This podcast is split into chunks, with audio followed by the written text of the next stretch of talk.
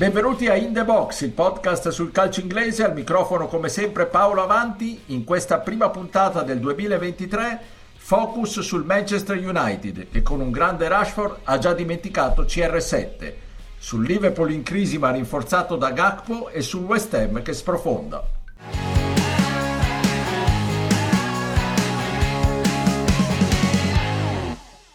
What a lovely ball. Fernandez is onto it, plays across. Rashford! Six Old Trafford games in a row, Marcus Rashford has scored. And Manchester United have put Bournemouth away here. And he's wide awake now. Marcus Rashford makes it 3-0. Rashford segna raffica, sembra essere tornato quello dei tempi della sua esplosione di qualche anno fa e Cristiano Ronaldo è definitivamente dimenticato. Ne parliamo con i miei abituali compagni di viaggio, Stefano Cantaluppi. Ciao Stefano. Ciao a tutti, bentrovati. E da Londra Pierluigi Giganti. Ciao Pierluigi. Ciao. Allora Stefano, è così? Abbiamo di- già dimenticato CR7? Ma assolutamente no, eh, nel senso che comunque poi quello che ha fatto nella, soprattutto ovviamente al 99% diciamo nella prima avventura allo United poi a mente più fredda difficilmente verrà accantonato come invece viene accantonata questa seconda esperienza con la maglia dei Red Devils, però insomma se non è completamente dimenticato diciamo che eh, lui stesso ha scelto come dire di farsi da parte perché nel momento in cui vai a giocare in un campionato come quello arabo lo fai per tutt'altri motivi e non certamente per eh, il, il, discorso agonistico diciamo anche se eh, ci sono giocatori e anche un allenatore eh, di, di, un certo livello, però è chiaro che non, nulla, non, ha nulla a che vedere con quello che è il calcio europeo e tantomeno quello della Premier League. Eh, non so se sia stato completamente accantonato il ricordo di CR7, sicuramente eh, nel, nello stesso momento è esploso Rashford, anzi per la verità è esploso anche già da, da un po' e più che esploso è ritornato ai suoi livelli. Tenag ha parlato di lui come di un giocatore in grado di segnare più di 20 gol in ogni Premier League. Lui ha parlato di se stesso come un giocatore che deve arrivare a 22-23, insomma, eh, gol stagionali nelle varie competizioni per cominciare a superare quelli che erano i suoi livelli realizzativi prima del bruttissimo ultimo anno in cui in Premier eh, ha segnato appena 4 reti, comunque è stato un, una comparsa, un fantasma eh, è anche il giocatore diciamo, che, che si ricorda per, per, il rigore sbagliato contro l'Italia nella finale dell'Europeo, ma è anche il giocatore che in tanti pensano avrebbe potuto giocare qualche minuto in più al mondiale eh, contro il Galles dove è stato in campo eh, ha subito ripagato la fiducia con una doppietta eh, poi diciamo che gli equilibri offensivi anche della nazionale di Southgate erano diversi e Rashford non ha avuto proprio tutto tutto tutto lo spazio che forse avrebbe potuto avere. Comunque lui si consola con il rendimento con lo United, in casa è una macchina, sta continuando a segnare e lo sta facendo in tutte le competizioni. Non mi dilungo troppo ulteriormente su di lui, però insomma è un giocatore di quelli che eh, io pensavo avrebbero potuto avere un futuro comunque brillante nonostante l'appannamento perché a differenza di altri giocatori dello United che hanno avuto alti e bassi, so, del recente passato, penso a Lingard, a giocatori così, Rashford mi sembra più solido eh, a livello, non me ne voglia Lingard degli altri, diciamo a livello personale, una, è un ragazzo impegnato nel sociale, un ragazzo con la testa sulle spalle, ha avuto un momentaccio anche lunghetto, ma non avevo dubbi che sarebbe riuscito a riemergere. Peraltro abbiamo ancora negli occhi la sua punizione alla fine della partita contro la Francia, che è andata veramente di, di un millimetro fuori, quello avrebbe potuto cambiare davvero il mondiale dell'Inghilterra. Eh, quindi un ottimo Rashford, un Rashford ritrovato, ritrovato per Luigi e un Tenag che sta compiendo il suo grande lavoro di ristrutturazione di questa squadra. Sì, senza dubbio è una squadra che mh, rispetto a tutte quelle viste all'opera negli anni del post Ferguson è assolutamente molto più quadrata. È chiaro che gli innesti di Casemiro ed Eriksen in mezzo al campo hanno fatto la differenza e sono comunque innesti che ha voluto anche il tecnico olandese, così come la ritrovata vena di Dalò, ma soprattutto di Show sulle corsie e anche la ferocia di Lisandro Martinez nel cuore della retroguardia. Quindi tutti questi sono aspetti che secondo me hanno aiutato ehm, a formare e a plasmare questo nuovo United al di là delle reti di Rashford e poi ovviamente c'è anche un allenatore che mi sembra più strutturato, che mi sembra anche eh, abbia certi principi molto precisi, anche lo stesso Rashford quando si è presentato in ritardo a, un, um, a una seduta tattica non ha avuto problemi a metterlo in panchina. Eh, CR7 l'ha gestito forse anche in maniera un po' troppo brutale, Maguire lo sta, lo sta gestendo mandandolo in panchina quando ritiene che ci siano dei difensori più, più forti. Quindi eh, mi sembra che anche a livello di disciplina sia tutta un'altra storia rispetto mm, a, a, ad alcuni degli United precedenti. Non credo assolutamente che lo United sia in grado di lottare per il titolo quest'anno.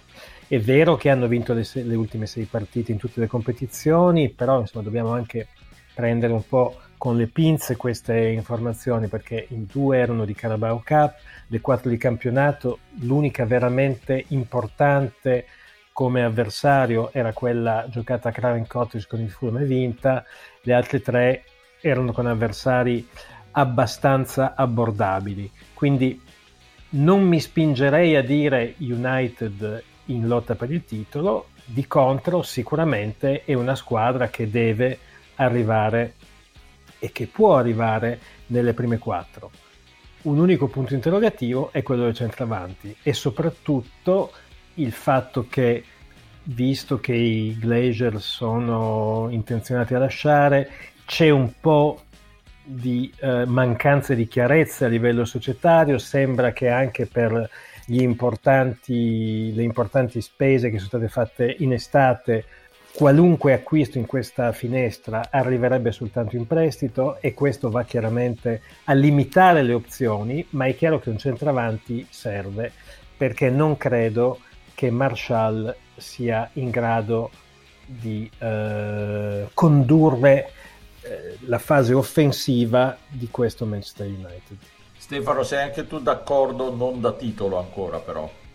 Eh, no, però diciamo che perdendo magari qualche punto in meno all'inizio avrebbe potuto almeno stare lì, perché alla fine il vero divario è sull'Arsenal. E... Allora, il divario tecnico e di squadra è sul Manchester City, che mi sembra comunque di un altro livello. Però, considerato che il Liverpool è praticamente affondato, il Chelsea è perso nelle nebbie, e, insomma, parliamo di un Newcastle lì nella, nella seconda, terza posizione della classifica eh, insomma, alla fine non è che ci sono tanti. Il Tottenham stesso attraversa un momento, diciamo, certamente non brillante, come riconosce lo stesso Conte, che si è chiamato fuori dalla lotta per il titolo dicendo non ho mai detto che, che, avremmo potuto competere per il campionato. Non è che restano molte squadre, eh. resta il Super Arsenal che, che, però ha fatto un primo mezzo passo falso, diciamo, dopo la grandissima striscia e il City che invece è molto più vicino allo United però che ha una squadra nettamente più avanti ecco, nel, progetto. Quindi dico di no ma non di così tanto non è più una bestemmia come sarebbe stato dirlo invece che ne so anche solo due mesi fa o anche solo dopo il derby tra City e United.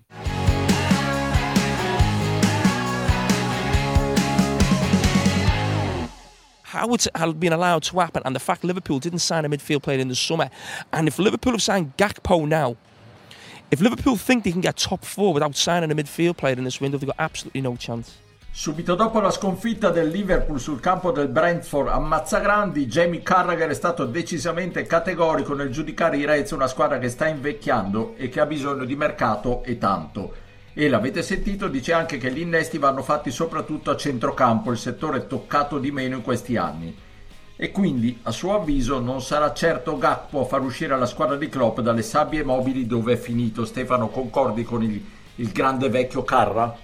Sì, perché è un problema abbastanza strutturale a questo punto. Insomma, Eh, è vero che tutto questo spezzettamento di calendari, e l'altro anno diciamo gli infortuni, stavolta il calendario che comunque ti spezza a metà la stagione, se è vero che Klopp fa del ritmo e dell'intensità, ecco che secondo me si acquista anche eh, giornata dopo giornata, fa di queste armi diciamo le sue caratteristiche principali per avere un Liverpool da corsa, eh, è anche vero che non si può certamente sostenere che giochino come giocavano eh, nell'anno del, del, in cui hanno vinto la Premier League e anche nell'anno in cui l'hanno sfiorata.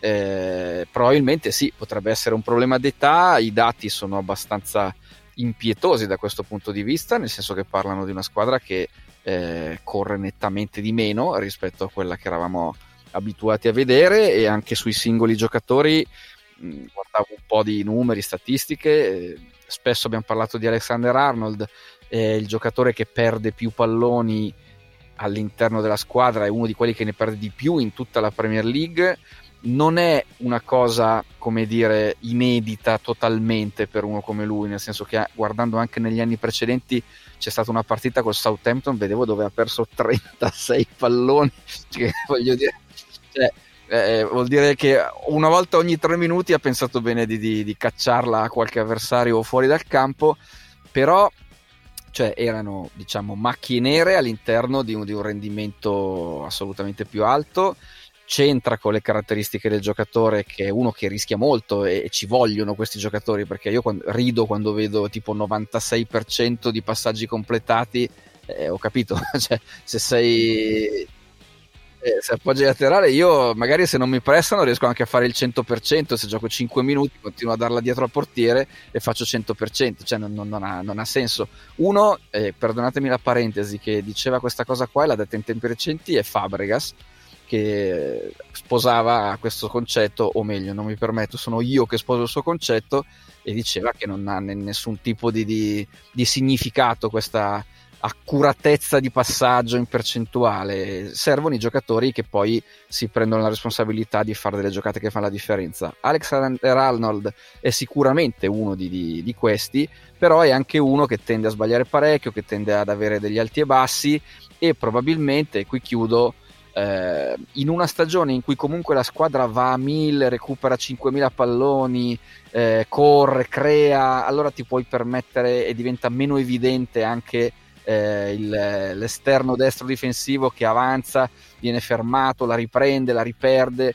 In una stagione dove invece la squadra, non dico che cammina, ma va sotto ritmo, non ti puoi permettere minimamente di perdere tutti questi palloni. E qui torniamo al solito dubbio, poi chiedo anche voi cosa ne pensate, se questa squadra ha veramente un'anima diversa, un piano B, un qualcosa per giocare a ritmo un po' più basso, con Tiago Alcantara si era fatto un, un, pensiero in questo senso. Ho l'impressione però che più che tatticamente qui si stia cominciando a camminare, tra virgolette, anche perché come dice Carragher gli anni passano e magari c'è qualche sprint in meno. E poi chiudo veramente dicendo uno come Mané non è proprio banalissimo da sostituire. Eh no, infatti, infatti perché poi esatto, eh, noi pensiamo sempre che tutti siano sostituibili, basta pescare qualche nuovo talento, ma non sempre trovi un Mané in squadra. Dopo ci arriviamo, eh, chiederò a entrambi voi come vedete Gatpo al, al Liverpool, però restiamo Pierluigi a cercare di capire quali sono i problemi di questo Liverpool, solo l'età o, o c'è stato anche qualche errore di mercato oppure di Klopp che... Eh, cerca di presentare sempre lo stesso copione che forse non va più bene per questi giocatori, come la vedi?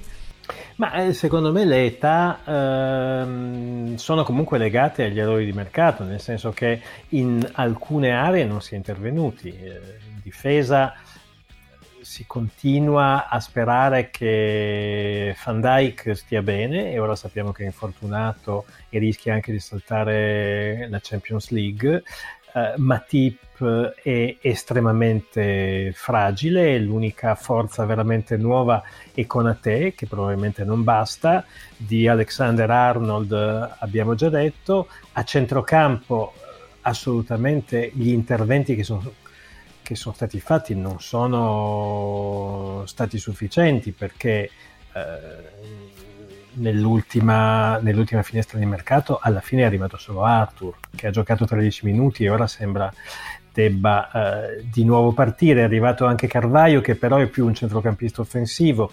A livello di, diciamo, mediani, eh, l'età media è, è, 30 e più. È vero che il Liverpool eh, sta cercando di puntare a Bellingham, sta cercando di puntare a Matteus Nunes del Wolverhampton, ha cercato di arrivare a Chouameni e non c'è riuscito, però insomma per quest'anno eh, non mi sembra che ci siano grosse opzioni e chiaramente il, uh, si, si, è pensato che i giocatori già logori da anni e anni di ritmi forsennati potessero tenere ancora duro e questo secondo me è stato un errore della società, è stato un errore di, di Klopp, a volte è anche difficile dare il ben servito ad alcuni giocatori o comunque limitare il loro minutaggio, però chiaramente questo si è rivelato un boomerang. Um, ultimo punto prima di parlare di Gakpo, uh, davanti Darwin Nunes... Um, luce e ombra, nel senso che comunque ha segnato non poco, eh, perché mm, alla fine ha fatto 9 reti in 22 partite che non sono pochissime, però eh, sotto porta sbaglia troppo, è un tipo di giocatore molto eh, temperamentale, se mi è concesso il termine, un giocatore che si butta su tutti i palloni, a volte eh, esagera, vuole, vuole, vuole, sempre spaccare il mondo, però deve acquisire freddezza perché in alcune situazioni la palla bisogna buttarla dentro anche nel momento giusto. Mi sembra che sia un po' questo che al, al bomber uruguaiano manca. E allora, eh, sì, tra l'altro ci sono dei meme divertentissimi su di lui che si mangia i gol a due, me- due centimetri dalla porta. E Ritorno da Stefano, Gakpo la soluzione, a me non sembra, anticipo già la mia opinione. Bel colpo in prospettiva, giusto farlo, ma se ci si aspetta che questo colpo possa risolvere i problemi del Liverpool ci si sbaglia di grosso, penso io. Tu che dici?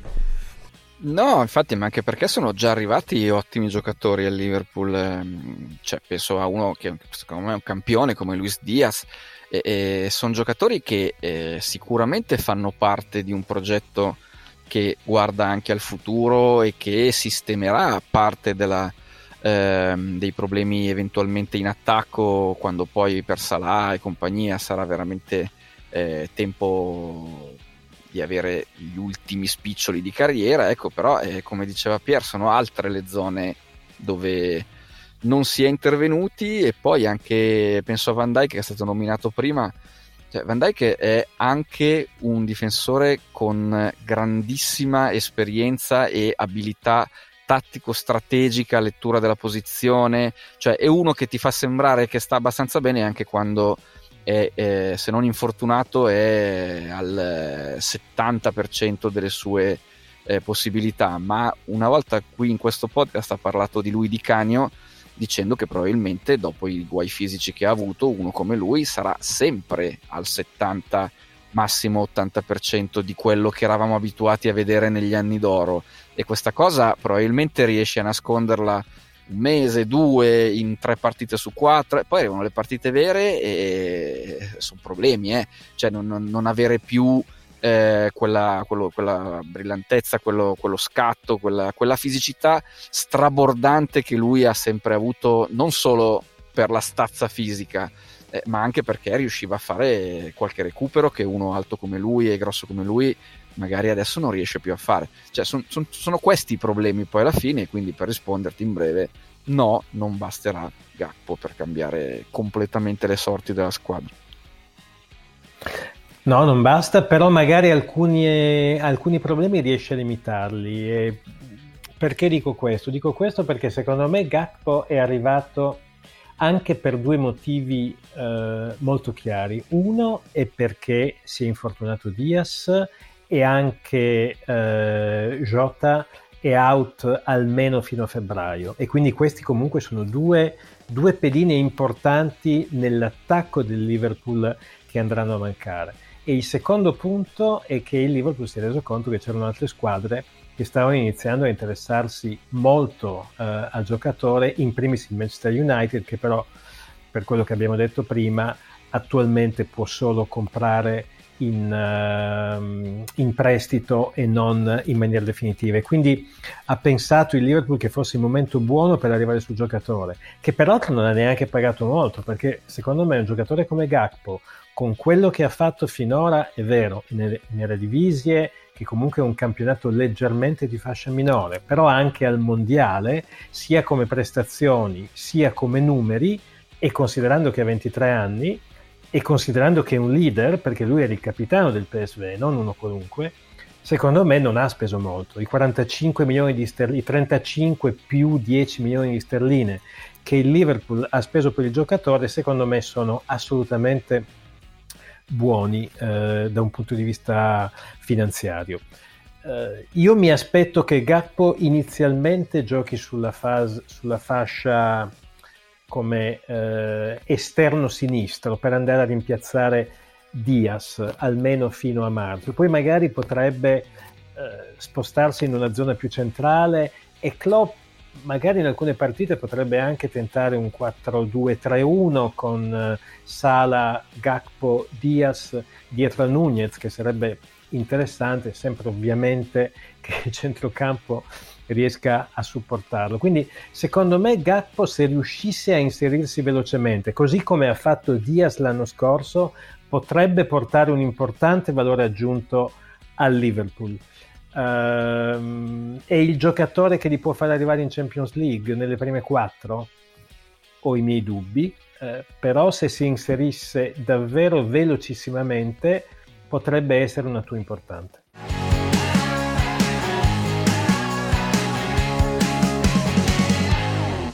Now, uh, some sad breaking news to bring you. David Gold, the West Ham joint chairman, has died at the age of 86. Uh, the club have just announced the news and, and they say this.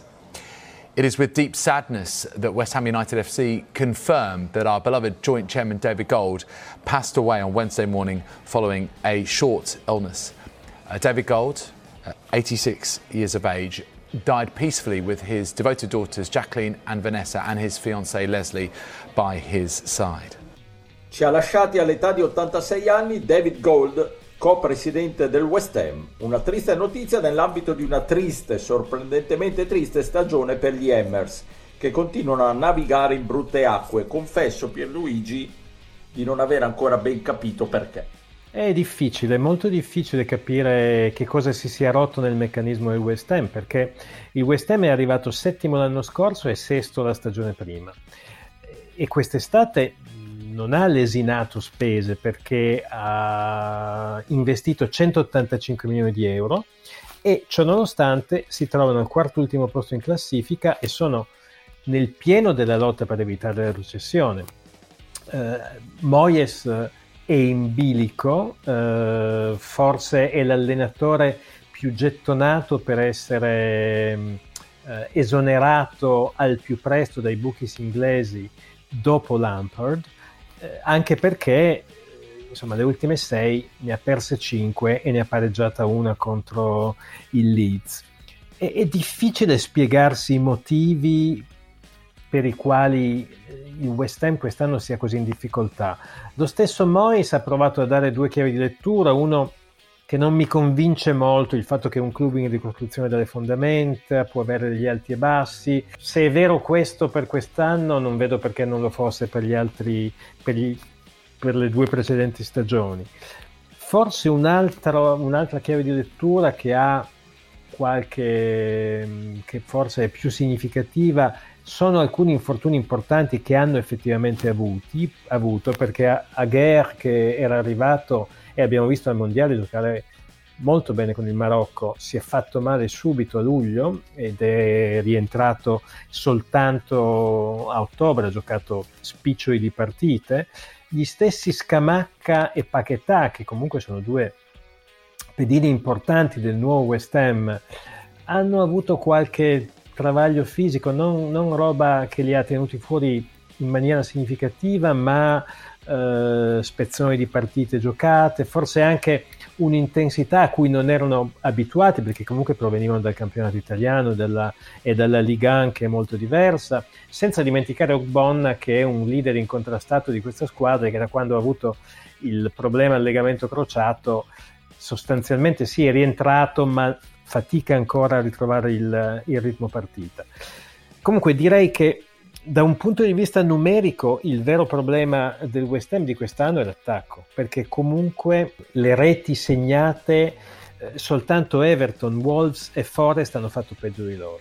Gli attaccanti, eh, Scamacca in primis, forse non hanno segnato il numero di reti che ci si aspettava, perché Scamacca ne ha fatte tre, Antonio è anche abbastanza in, eh, in difficoltà e sono anche le reti dal centrocampo che mancano. Noi ci ricordiamo che negli anni pas- passati Sucek, ad esempio, era una sorgente importante di, di gol segnati. Quest'anno dal centrocampo sono arrivati da, da Fornals, Sucek, Paquetà e Rice un gol a testa. Chiaramente troppo poco per, uh, per, per sostenere la manovra offensiva de, degli Irons. E adesso mm, arrivano Wolverhampton ed Everton, le prossime due partite a metà gennaio, e, e secondo me se continua a fare qualche passo falso in queste due partite che sono veramente scontri diretti, eh, io temo che Morris possa anche lasciarci le penne. Eh sì, il rischio c'è e tra l'altro Stefano c'è anche quel grande rischio che hanno le squadre che non, so, che non, partono per lottare per non retrocedere e che si ritrovano all'improvviso invischiati in un campionato che non, non è neanche mentalmente il loro. Sarebbe clamoroso, se, davvero clamoroso se questo West Ham retrocedesse, però la classifica per ora dice che devono stare attenti. Sì, anche secondo me non retrocederà eh, e io credo che potrebbe arrivare un momento della stagione in cui magari si ingranano quelle due vittorie in tre giornate, tre in quattro o cinque giornate che ti permettono di respirare un attimo. Il problema è che in questo momento, eh, a parte il Southampton che mi sembra in, in caduta proprio verticale, le altre sì, ci sono squadre che hanno difficoltà, c'è l'Everton, eh, parlava, parlava di Lampard prima Pierluigi, ma mh, è difficile avere, guardare, trovare delle squadre spacciate o comunque molto candidate alla retrocessione. Guardo la classifica della Serie A italiana e, e, insomma le ultime tre hanno già un bel divario dalla quartultima. Poi per carità sono in corsa tutte, compreso il Verona, ma cioè, mi sembra che ci siano le tre squadre eh, che sono in questo momento quelle pericolanti per davvero. In Premier League è tutto molto molto fluido, quindi fai molto in fretta a finirci dentro se, se non riesci a vincere. Pier parlava dell'attacco, che sicuramente è un problema. Io, eh, vedendo come sono ripartiti dopo il mondiale, vedo grossi problemi dietro invece, perché eh, guardavo le partite che hanno giocato, hanno sempre preso almeno due gol e ho visto anche differenti interpreti, una volta giocato a Guerra, una volta giocato Bon, ho visto tentativo di difesa a tre, è andato malissimo contro il Brentford per alcuni momenti della partita. Eh, ho l'impressione che, eh, e guardo anche la partita poi con Leeds, non riescano mai a mantenere eh, un vantaggio quando si trovano in vantaggio o comunque ad avere la certezza di essere solidi in certi momenti della partita. E questa secondo me è una delle cose che ti fa molto molto la differenza perché poi se prendi i giocatori sono fior di giocatori secondo me per una medio-alta classifica anche di Premier League.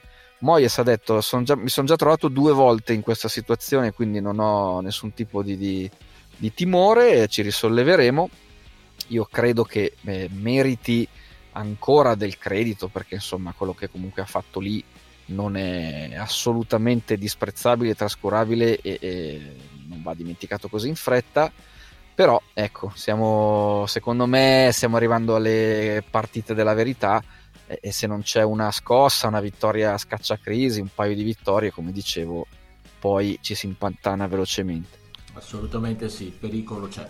Bene, vediamo come andrà, andrà, il resto della stagione del West Ham. Nel frattempo ci avviamo a vivere un bel weekend di FA Cup e noi vi diamo appuntamento alla prossima puntata. Un saluto a Stefano Cantalupi, ciao Stefano. Ciao a tutti, alla prossima. E al londinese Pierluigi Giganti, ciao Pierluigi. Ciao ciao.